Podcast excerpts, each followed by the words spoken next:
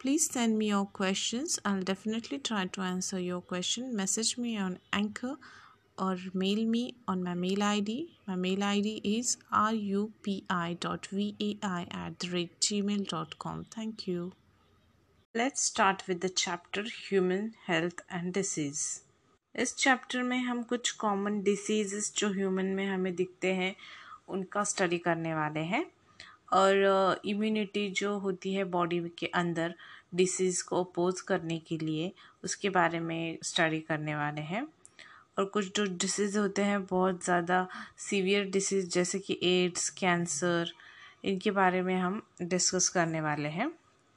और कुछ ड्रग्स और अल्कोहल की वजह से हमें किस तरीके से प्रॉब्लम्स होती हैं, किस तरीके से उनका जो साइड इफ़ेक्ट होता है। वो हम देखने वाले हैं। पहले के दिनों में जो हेल्थ से रिलेटेड प्रॉपर इन्फॉर्मेशन ना होने की वजह से बहुत सारी अजीब जो कंसिड्रेशंस थे, उन दिनों ये कंसिडर किया जाता था कि ब्लैक बाइल जो होता है, जो स्प्लीन से सिक्रेट होता है फ्लूड वो अगर प्रेजेंट हो तो उसकी पर्सनालिटी जो हॉट पर्सनालिटी होती है या फिर उनको फीवर्स होते हैं, ऐसे कंसिडर किया जाता है। लेकिन जब ब्लड सर्कुलेशन का डिस्कवरी हुआ विलियम हार्वी ने जो डिस्कवरी की एक्सपेरिमेंटल मेथड से डिस्कवर किया, तब उन्होंने ये डिमॉन्स्ट्रेट किया कि नॉर्मल बॉडी टेम्परेचर जो होता है पर्सन विथ ब्लैक बाइल उसका जो थर्मामीटर से चेक करने के बाद देखा तो उनका जो बॉडी टेम्परेचर होता है, वो नॉर्मल होता है।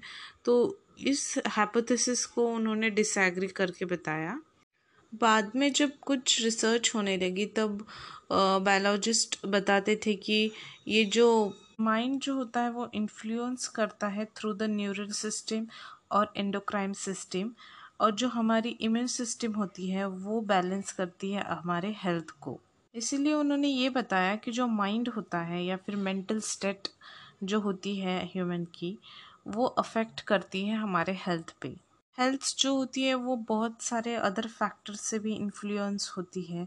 उसका अफेक्ट हेल्थ पे होता है। वो होती है कि जेनेटिक डिसऑर्डर अगर हो, तब उसमें अगर जेनेटिक डिफिशिएंसी की वजह से कुछ चाइल्ड में अगर डिफिशिएंसी क्रिएट हो जाए हेल्थ में प्रॉब्लम आ सकती है। जेनेटिक डिसऑर्डर जो होती है, वो पेरेंट्स से इनहेरिट होके चाइल्ड में आती है। तो उस वजह से भी जो हेल्थ रिलेटेड इश्यूज़ जो होते हैं, वो हो सकते हैं। और वैसे कुछ इन्फेक्शंस अगर हुए हो तो वो भी इफ़ेक्ट करते हैं। और उसी तरह जो हमारा खान पान है फ़ूड वाटर अगर हम जो काम करते हैं, हमारी लाइफ स्टाइल हैबिट्स ये सब भी हमारे हेल्थ पे बहुत ज़्यादा इफ़ेक्ट करती है। हेल्थ की एग्जैक्ट डेफिनेशन जो होती है वो ये है कि हमारी जो कंप्लीट फ़िज़िकल या फिर मेंटली हम कैसे बिहेव करते हैं या फिर सोशली हम कैसे प्रेजेंट होते हैं इस पूरे आ, हमारे बिहेवियर पे ये डिपेंड करता है। अगर हम हेल्दी होंगे तो हम अच्छे से काम कर सकते हैं या फिर हम आ, हमारी जो ग्रोथ है वो और इंक्रीज़ कर सकते हैं। और परफेक्ट हेल्थ के लिए बैलेंस डाइट प्रॉपर जो हाइजीन जो क्लीन रहना जो होता है वो, और या प्रॉपर एक्सरसाइज जो होता है बॉडी का, वो गुड हेल्थ के लिए मेंटेन करने के लिए बहुत ज़्यादा इम्पोर्टेंट होता है। हेल्थ के लिए डिसीज़ अवेयरनेस होना बहुत ज़रूरी होता है। और प्रॉपर डिसीज़ के लिए वैक्सीनेशन कर लेना बहुत ज़रूरी होता है, जो कि बहुत सारे इन्फेक्शियस जो डिसीज़ होते हैं उसके लिए। और जो प्रॉपर जो वेस्ट होता है हमारा, उसका डिस्पोज़ल हमने करना चाहिए होता है। और कुछ इंसेक्ट वगैरह होते हैं, उनका कंट्रोल अच्छे से करना चाहिए। और जो फ़ूड होता है, वो हमारा हाइजीनिक रखना चाहिए। जो वाटर रिसोर्सेस होते हैं, जो पानी हम पीते हैं, उसका भी प्योर होना या फिर उसका जो स्टोरेज हो वो प्रॉपर तरीके से होना चाहिए अच्छे हेल्थ के लिए। डिसीज़ जो होते हैं, वो दो टाइप्स के डिसीज़ होते हैं। कुछ इन्फेक्शियस डिसीज़ होती हैं, कुछ नॉन इन्फेक्शियस डिसीज़ होती हैं। इन्फेक्शियस डिसीज़ जो होते हैं, वो बहुत इजीली एक से दूसरे पर्सन को ट्रांसमिट हो जाते हैं, जिसे हम इन्फेक्शियस डिसीज़ कहते हैं। जैसे कि हम जानते हैं एड्स जैसा डिसीज़ जो होता है, वो बहुत ज़्यादा इजीली इन्फेक्शन क्रिएट करता है। और उसी तरह नॉन इन्फेक्शियस डिसीज़ जो होते हैं, वो भी उतने ही सीवियर हो सकते हैं, जैसे कि कैंसर्स या फिर जो ड्रग और अल्कोहल की वजह से जो डिसीज़ होते हैं या फिर जो उनका इफ़ेक्ट होता है हमारे हेल्दी बॉडी पे, उसके बहुत ज़्यादा एडवर्स इफ़ेक्ट हमें दिखते हैं। तो हम फ़र्स्ट पॉइंट चैप्टर का लेंगे, जो कि है कॉमन डिसीज़ इन ह्यूमंस बहुत सारे पैथोजेंस होते हैं जो कि डिसीज़ कॉज करते हैं। इन पैथोजेंस में आते हैं bacteria viruses fungi protozoans helminths ये पैथोजेंस होते हैं जिनमें बहुत सारे पैरासाइट्स होते हैं। पैरासाइट्स मतलब जो दूसरे की बॉडी पे ग्रो होते हैं और दूसरे की बॉडी का जो यूज़ करके वो खुद ग्रो ग्रोथ करते हैं। और जो हेल्दी बॉडी है या फिर दूसरी जो बॉडी है जिस पे वो डिपेंड है, उसको हार्म क्रिएट करते हैं। और ये पैथोजेंस जो होते हैं, वो बहुत सारे सोर्सेज के थ्रू हमारे बॉडी में एंटर कर सकते हैं। और वो जब एंटर करते हैं बॉडी में, तब वो मल्टीप्लाई होते हैं, उनका पॉपुलेशन ग्रो करते हैं। और फिर हेल्दी जो सेल्स होती हैं बॉडी के, उसको इन्फेक्ट करना शुरू करते हैं। और जब बॉडी को इस तरह से पैथोजन का इन्फेक्शन होता है तब जो उनकी नॉर्मल जो एक्टिविटी होती है, जो मेजर रोल वो सेल्स प्ले करते हैं तो उसमें प्रॉब्लम आ जाती है, उनमें मॉर्फोलॉजिकल और फंक्शनल डैमेज हो जाता है। और ये पैथोजेंस जो होते हैं, जो बॉडी की होस्ट जो भी होता है, उसके बॉडी का जो एनवायरनमेंट होता है, उसके साथ इजीली वो कोरिलेट कर लेते हैं और उनसे वहाँ वो एडजस्ट हो जाते हैं। जैसे कि हम देखते हैं कुछ पैथोजेंस होते हैं जो कि हमारे गट के एरिया में अगर एंटर कर ले तो वो स्टमक के अराउंड जो एरिया होता है वहाँ पे पीएच बहुत ही ज़्यादा कम होता है और जो डाइजेस्टिव एंजाइम वहाँ पे प्रेजेंट होते हैं।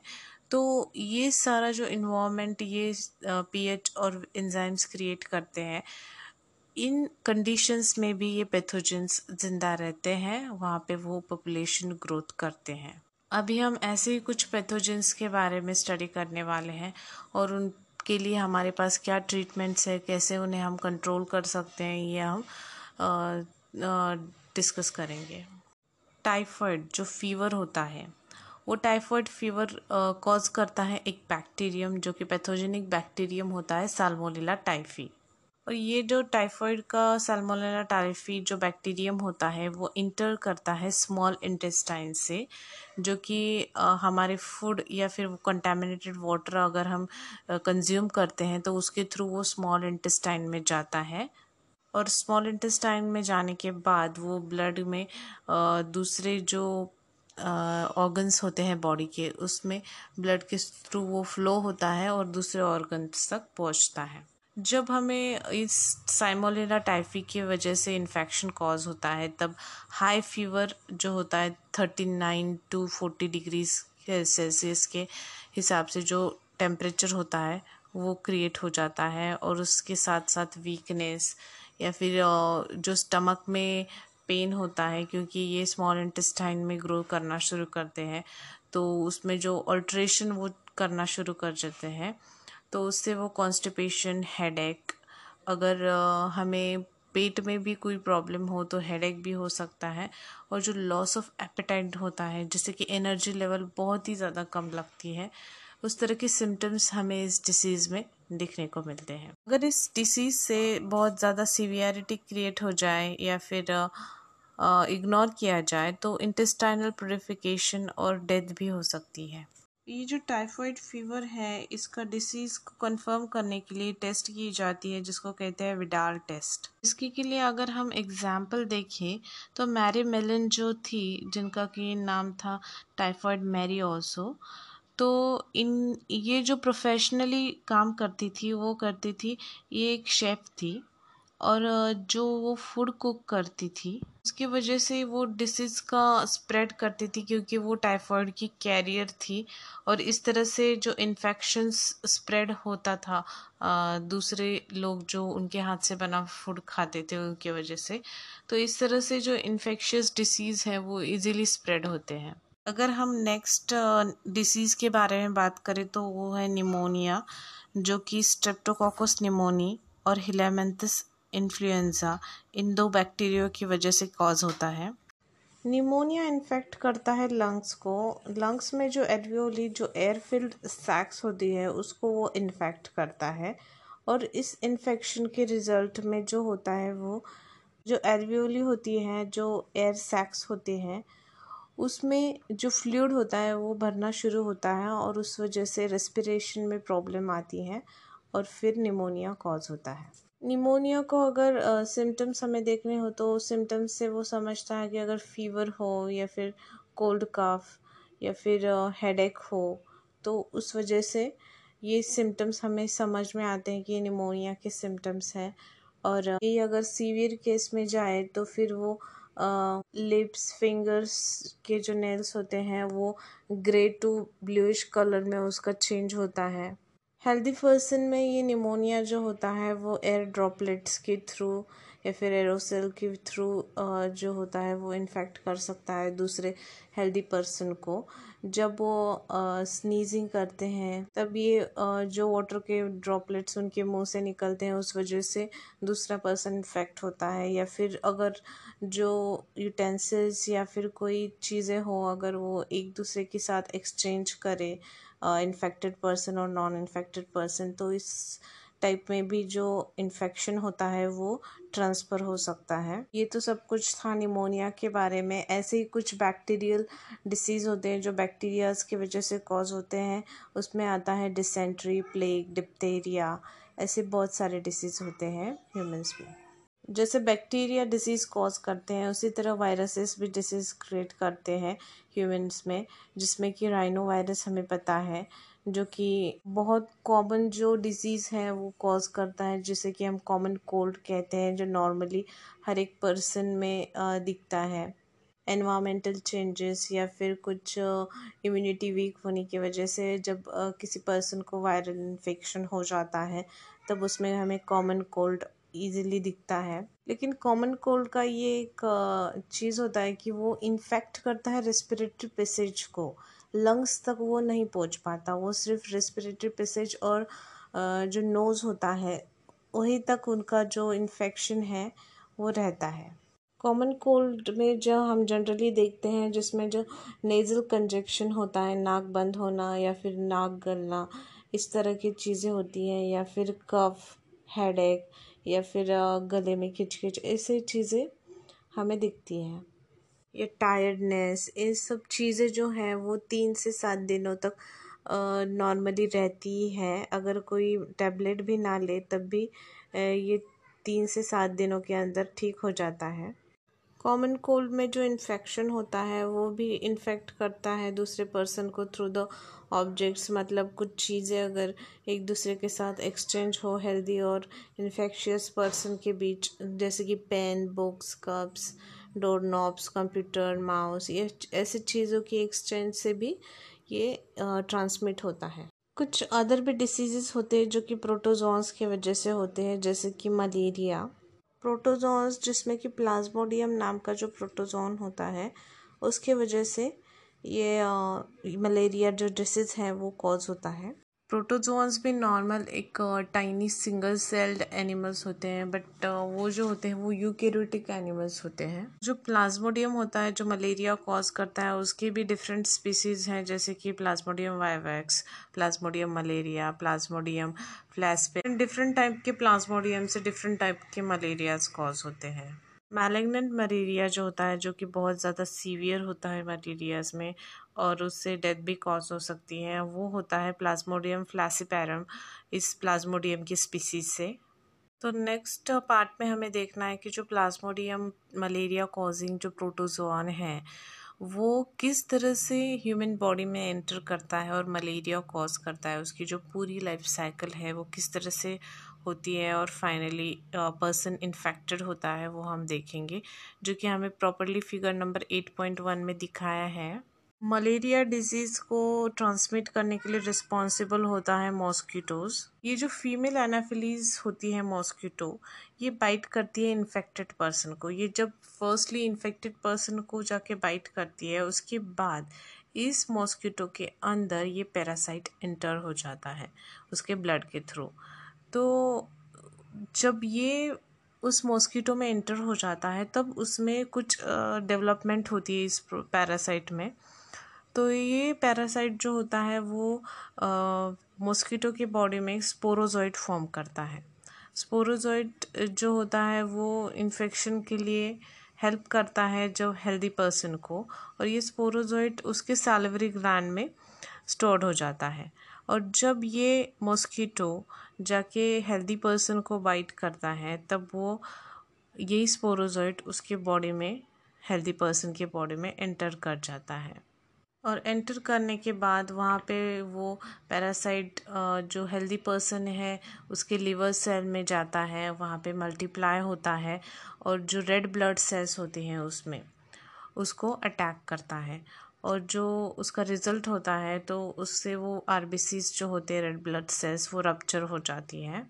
और जब ये आर बी रप्चर हो जाती है, उसी के साथ वो एक टॉक्सिक सब्सटेंस जो होती है, वो रिलीज़ करती है। जॉइंट जो कि रिस्पॉन्सिबल होता है चिल और हाई फीवर के लिए, जो कि थ्री टू फोर डेज़ तक रहता है। इससे हमें ये पता चलता है कि जो मलेरिया का जो कॉज पैरासाइट होता है, उसको डिसीज़ कॉज करने के लिए दो होस्ट की ज़रूरत होती है, जैसे कि ह्यूमन एंड मॉस्किटो इसकी लाइफ साइकिल पूरा होने के लिए उनको फीमेल एनाफिलीज जो मॉस्किटो होते हैं, वही ज़रूरी होते हैं एज अ वैक्टर तो यही कम्प्लीटली फिगर में डिस्क्राइब किया है, वो हम देखेंगे तो ये पूरा प्रोसेस समझ में आता है।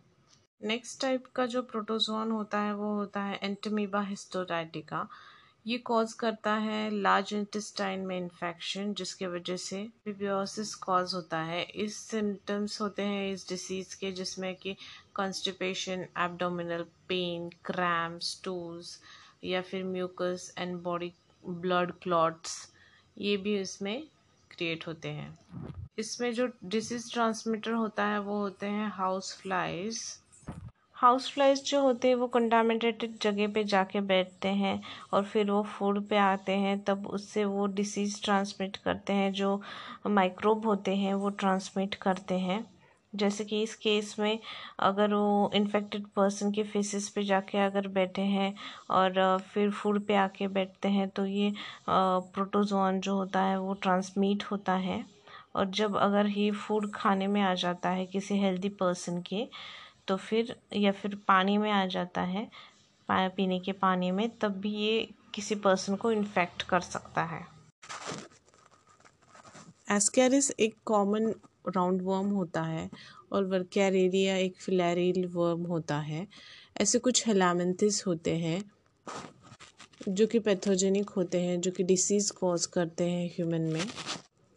एस्कैरिस एक जो पैरासाइट होता है, वो इंटेस्टाइन में इन्फेक्शन कॉज करता है, जिसको कि हम कहते हैं एस्कैरेसिस।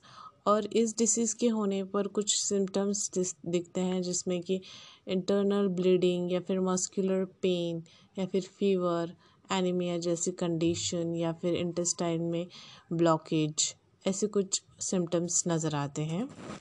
ये जो पैरासाइट होता है एस्कैरिस इसके जो एग्स होते हैं, वो बॉडी के अंदर बन जाते हैं इंटेस्टाइन के अंदर और इस इन्फेक्टेड पर्सन के फिसिस के थ्रू ये सॉइल में या फिर वाटर प्लांट को कंटामिनेट करते हैं और फिर ये डिसीज़ हेल्दी पर्सन को ट्रांसमिट होता है थ्रू कंटामिनेटेड वाटर वेजिटेबल्स या फिर फ्रूट्स वल्केरिया वर्म के दो टाइप्स के स्पीसीज़ होते हैं, जिसमें कि जिनमें की होती है W bancrofti and W malayi ये क्रोनिक इन्फ्लामेशन क्रिएट करता है ऑर्गन्स में और वहाँ पे वो बहुत ज़्यादा ईयर्स तक रह सकता है। यूजुअली वो अटैक करते हैं लिम्फेटिक वेसल्स पे लोअर लिम्स पे और जिसकी वजह से डिसीज़ कॉज हो सकते हैं, जैसे कि एलिफेंटेसिस और ये हम figure number eight point two में भी देख सकते हैं, जिसको हम कहते हैं। फ्लैरसिस ऑल्सो इस डिसीज़ की वजह से जेनेटल ऑर्गन्स भी अफेक्ट हो सकते हैं, जैसे कि उसमें ग्रॉस लेवल पे डिफॉर्मेलिटीज़ क्रिएट होती है। और इस डिज़ीज़ का जो ट्रांसमिशन होता है, वो मॉस्किटो बाइट से हो सकता है। इसमें जो वेक्टर होता है, वो female mosquito vector disease transmit करने के लिए रिस्पॉन्सिबल होता है। जैसे कि हमने देखा कुछ बैक्टीरिया, कुछ वायरसेस, कुछ प्रोटोजोन्स, उसी की तरह कुछ फंजाई भी होते हैं जो कि डिसीज़ कॉज करते हैं ह्यूमन बींग्स में, जिसमें कि माइक्रोस्पोरियम ट्राइकोफाइटोन इपिडर्मोफाइटोन ऐसे कुछ जो फंजाई होते हैं जिनकी वजह से रिंग वर्म जैसे डिसीज़ जो कि इन्फेक्शियस डिसीज़ होते हैं ह्यूमंस में कॉज होते हैं। जब ये रिंग वर्म होते हैं पर्सन को, तब उसमें जो स्किन पे जो ड्राइनेस या फिर स्केली लेजेंस ऐसे अपीयर होता है और ये मोस्टली स्किन पे या फिर नेल्स पे या फिर स्कैल्प पे होता है। इस डिसीज़ में, इस केस में जिस पार्ट में रिंग वर्म्स होते हैं, उस पार्ट में इंटेंस ईचिंग होती है और हीट और मॉइस्चर अगर वहाँ पे प्रेजेंट हो तो ये फंजाई ग्रो होने में बहुत ज़्यादा हेल्प मिलती है इस वजह से इन्फेक्शन बढ़ता है। ये डिसीज़ कॉज होता है जहाँ की स्किन फोल्ड्स होती हैं या फिर टू फिंगर्स के बीच में। इस तरह की से कुछ जगहों पे ये रिंग वर्म्स कॉज होते हैं।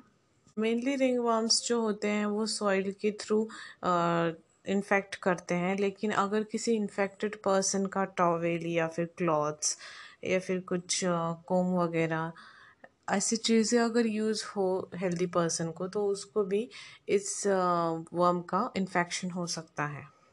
यहाँ पे हमें इन टाइप्स के जो इन्फेक्शियस डिसीज़ होते हैं बहुत सारे, इनको अगर अवॉइड करना है तो इसके लिए हमारा पर्सनल और प्यूबिक हाइजीन बहुत ज़्यादा इंपॉर्टेंट होता है। पर्सनली हमें हैंड वॉश या फिर जो बात है वो क्लीन अच्छी तरह से करना ज़रूरी होता है या फिर जो प्यूबिक हाइजीन होती है जेनाइटल ऑर्गन क्लीन करना, ये सब चीज़ें जो होती हैं, बहुत ज़्यादा इंपॉर्टेंट होती है इन्फेक्शियस डिसीज़ को दूर रखने के लिए।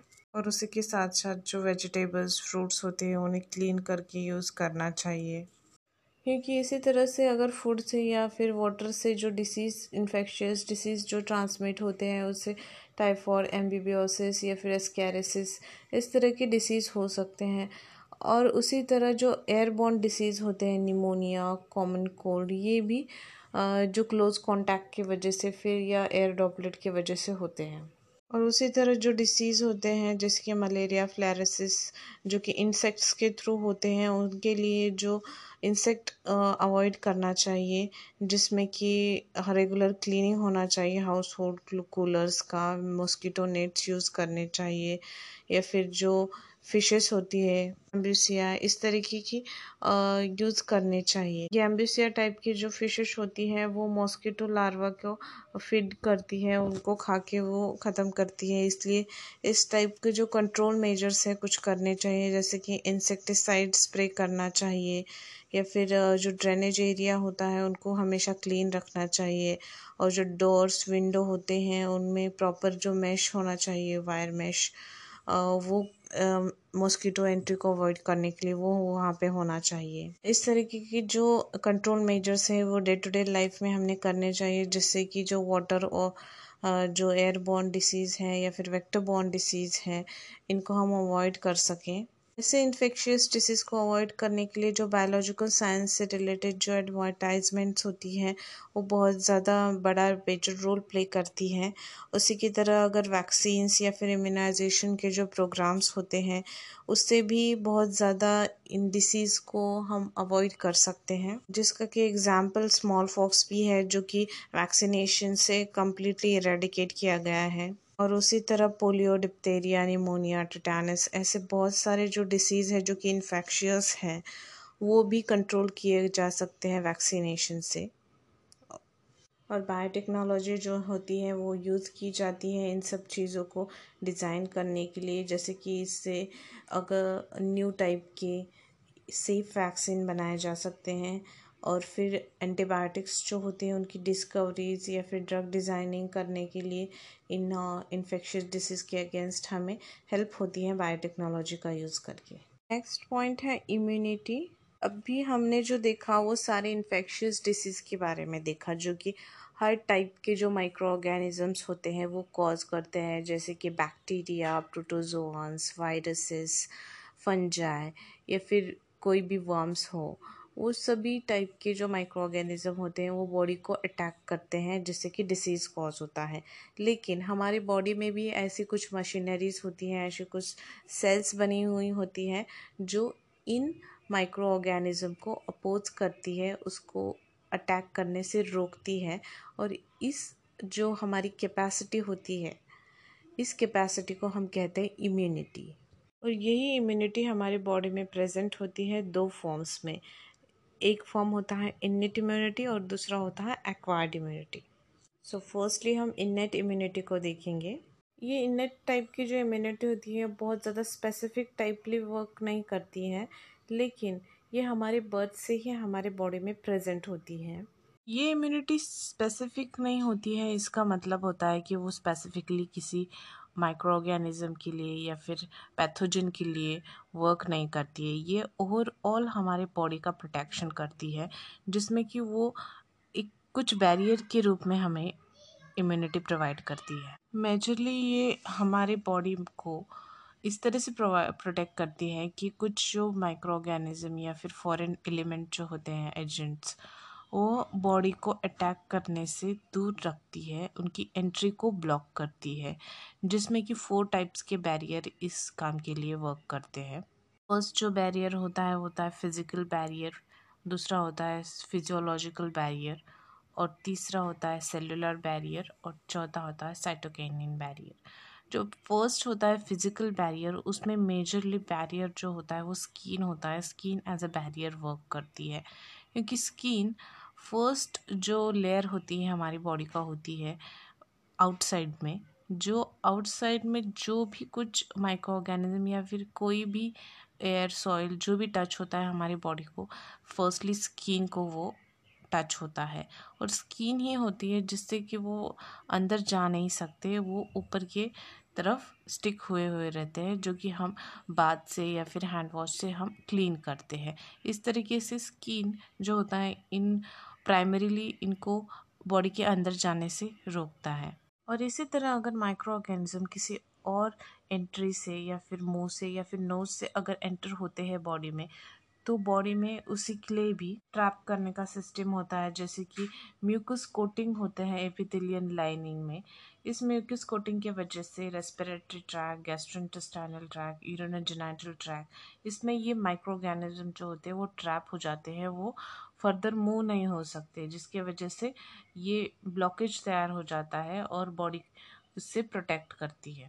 नेक्स्ट जो बैरियर होता है वो होता है फिजियोलॉजिकल बैरियर अगर आ, कुछ फ़ूड के थ्रू या फिर वाटर के थ्रू हमारे बॉडी में ये जो माइक्रो ऑर्गेनिजम्स होते हैं वो एंटर भी कर जाएँ तब जो बॉडी में स्टमक में जो एसिड्स होते हैं या फिर माउथ में जो सेलिवा होते हैं या फिर आइज़ में जो टीयर्स होते हैं उनके वजह से भी ये माइक्रोबियल ग्रोथ जो होती है, वो प्रिवेंट होती है, वो वहाँ पर ही स्टॉप हो जाती है ग्रोथ इस वजह से फ़र्स्ट जो पैरामीटर होता है फिजियोलॉजिकल बैरियर में का, वो फर्स्टली वर्क करता है और उसको डिस्ट्रॉय करने का काम करता है.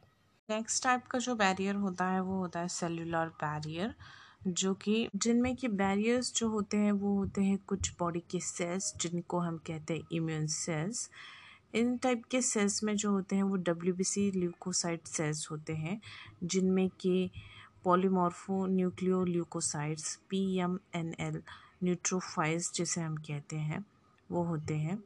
और मोनोसाइट्स uh, होते हैं कुछ नेचुरल किलर सेल्स होते हैं जिनको हम फिलिम्फोसाइट्स कहते हैं। और कुछ ब्लड सेल्स भी होते हैं। कुछ माइक्रोफैजस होते हैं जो कि टिश्यूज़ में प्रेजेंट होते हैं। वो फाइगोसाइटोसिस करके इन माइक्रोब्स को, इन फॉरेन एजेंट्स को डिस्ट्रॉय करते हैं।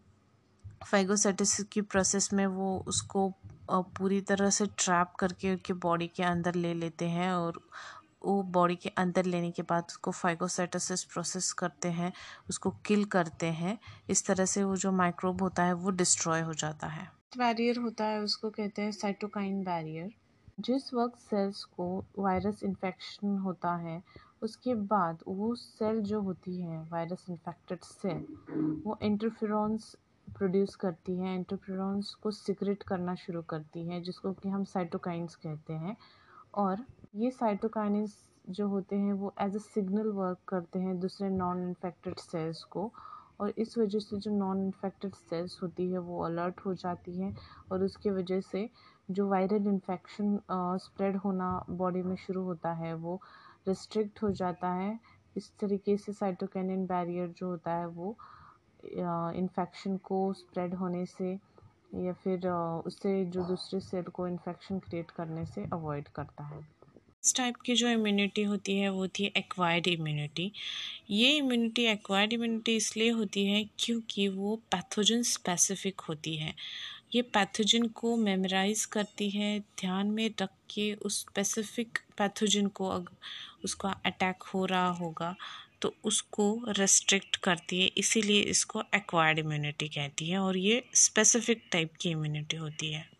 इसका मतलब ये होता है, अगर कोई माइक्रो ऑर्गेनिज्म या फिर पैथोजन जो होता है बॉडी में अगर एंटर कर ले और वो इन्फेक्शन कॉज करे तब बॉडी जो होती है वो प्राइमरी रिस्पॉन्स क्रिएट करती है, जो कि बहुत ज़्यादा लो इंटेंसिटी का रिस्पॉन्स होता है। और अगर यही पैथोजन अगर फिर से स्पेसिफिक बॉडी पे अटैक करे तो फिर से वो सेकेंडरी रिस्पॉन्स दिखाती है, जो कि बहुत ज़्यादा इंटेंस होता है। इसका मतलब ये होता है कि बॉडी जो होती है फर्स्टली जो इन्फेक्शन कॉज हुआ होता है, उसको मेमोराइज करके रखती है फ़र्स्ट टाइम जो एनकाउंटर होता है बॉडी को। और ये मेमोराइज करने का काम बॉडी किस तरीके से करती है, वो मेजरली हमें इसमें देखना है। ये प्राइमरी रिस्पॉन्स और सेकेंडरी रिस्पॉन्स जो कैरिड आउट करती हैं, वो सेल्स स्पेशल टाइप के सेल्स होते हैं, जिसको हम लिम्फोसाइट्स कहते हैं। अब हम स्टडी करेंगे एड्स एक्वायर्ड इम्यूनोडिफिशियंसी सिंड्रोम। ये डिसीज़ हमारे इम्यून सिस्टम से रिलेट करता है। अगर इम्यून सिस्टम में कोई भी डिफिशियंसी आ जाए तो उसके वजह से ये सिंड्रोम हमें हो सकता है। और ये कंजनाइटल डिसीज़ नहीं होता है, ये बर्थ से प्रेजेंट नहीं होता है। जब कोई इंसान उसकी लाइफ के दौरान उसके बॉडी में इम्यूनिटी कम पड़ जाए, तब उसके, उसको ये डिसीज़ कॉज होता है। एड्स डिसीज़ 1981 में पहले डिस्कवर किया गया था और उसके वजह से 25 मिलियन पर्सनस की डेथ हुई थी। ये डिसीज़ मेनली कॉज होता है एचआईवी वायरस से। इसको ह्यूमन इम्यूनोडिफिशियंसी वायरस भी कहते हैं और ये जो वायरस है, वो रेट्रोवायरस फैमिली से बिलोंग करता है। ये वायरस आरएनए जीनोम से बना हुआ होता है। ये डिसीज़ वेरियस वे से ट्रांसमिट होता है, जिसमें कि फर्स्टली अगर सेक्सुअल कांटेक्ट हो इन्फेक्टेड पर्सन के साथ, तब भी ये ट्रांसमिट होता है। और ब्लड ट्रांसफ्यूजन के वक्त ब्लड कंटामिनेटेड हो तो ब्लड प्रोडक्ट की वजह से या फिर कंटामिनेटेड ब्लड की वजह से भी ये डिसीज़ ट्रांसमिट हो सकता है। इन्फेक्टेड नीडल्स अगर किसी इन्फेक्टेड पर्सन की यूज़ की जाए नॉन इन्फेक्टेड पर्सन को, तब भी ये डिसीज़ ट्रांसमिट होता है। और या फिर कोई मदर अगर एड्स से इन्फेक्टेड हो तो उसके चाइल्ड को भी प्लासेंटा के थ्रू एड्स हो सकता है। सो so, इस डिसीज़ के लिए वो लोग ज़्यादा रिस्क में होते हैं जिनके लिए ब्लड जो रिपीटेडली ब्लड ट्रांसफ्यूजन करना पड़ता है और जो लोग सेक्सुअल पार्टनर्स चेंज करते हैं मल्टीपल पार्टनर्स यूज़ करते हैं उनको भी ये हो सकता है। और जो ड्रग एडिक्ट होते हैं उनको ये डिसीज़ होने के चांसेस ज़्यादा होते हैं। ये डिसीज़ जो है, वो फ़िज़िकल कांटेक्ट से या फिर साथ में रहने से नहीं होता है। इसीलिए जो भी इन्फेक्टेड पर्सन है, उसको फैमिली से या फिर सोसाइटी से आइसोलेट करने की कोई ज़रूरत नहीं होती है। पर्सन के इन्फेक्शन होने से सिम्टम्स दिखने का टाइम वेरी हो सकता है। ये पाँच से दस साल भी हो सकता है। तो ये जो वायरस होता है एचआईवी वायरस, ये किस तरह से बॉडी में एंटर करता है और इन्फेक्शन कॉज करता है, ये हमें देखना है। फर्स्टली जब वायरस पर्सन के बॉडी पे एंटर करता है, तब वो माइक्रोफैज में एंटर करता है, जहाँ की वो रिवर्स ट्रांसक्रिप्टेज एंजाइम का यूज़ करके जो वायरल आरएनए होता है, उसको वायरल डीएनए में कन्वर्ट करता है। और फिर वो होस्ट डीएनए के साथ इंटरेक्ट करता है और उसके साथ रेप्लिकेशन करना स्टार्ट कर देता है। इससे मल्टीपल वायरस पार्टिकल्स फॉर्म हो जाते हैं। और जो माइक्रोफैज होता है, वो कन्वर्ट हो जाता है वायरस प्रोड्यूसिंग पार्टिकल में।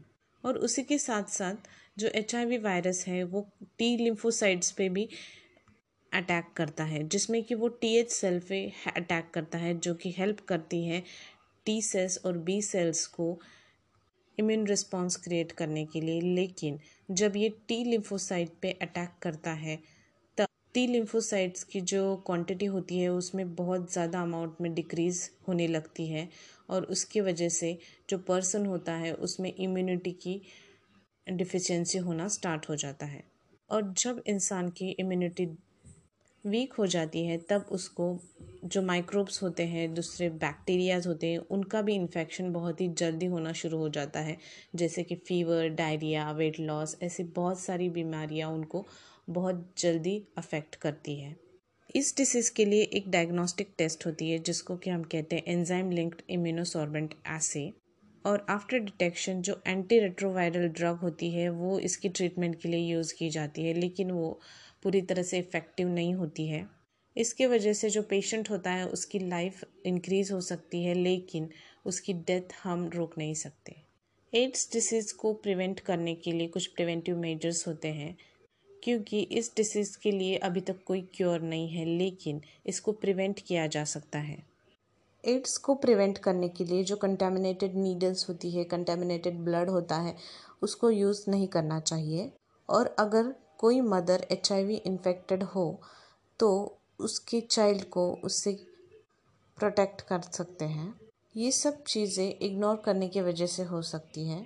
इंडिया में ऐसे बहुत सारे नेशनल एड्स कंट्रोल ऑर्गेनाइजेशंस हैं एन हैं, जो कि लोगों को एडुकेट करते हैं कि एचआईवी का स्प्रेड ना हो, उससे वो बच सके।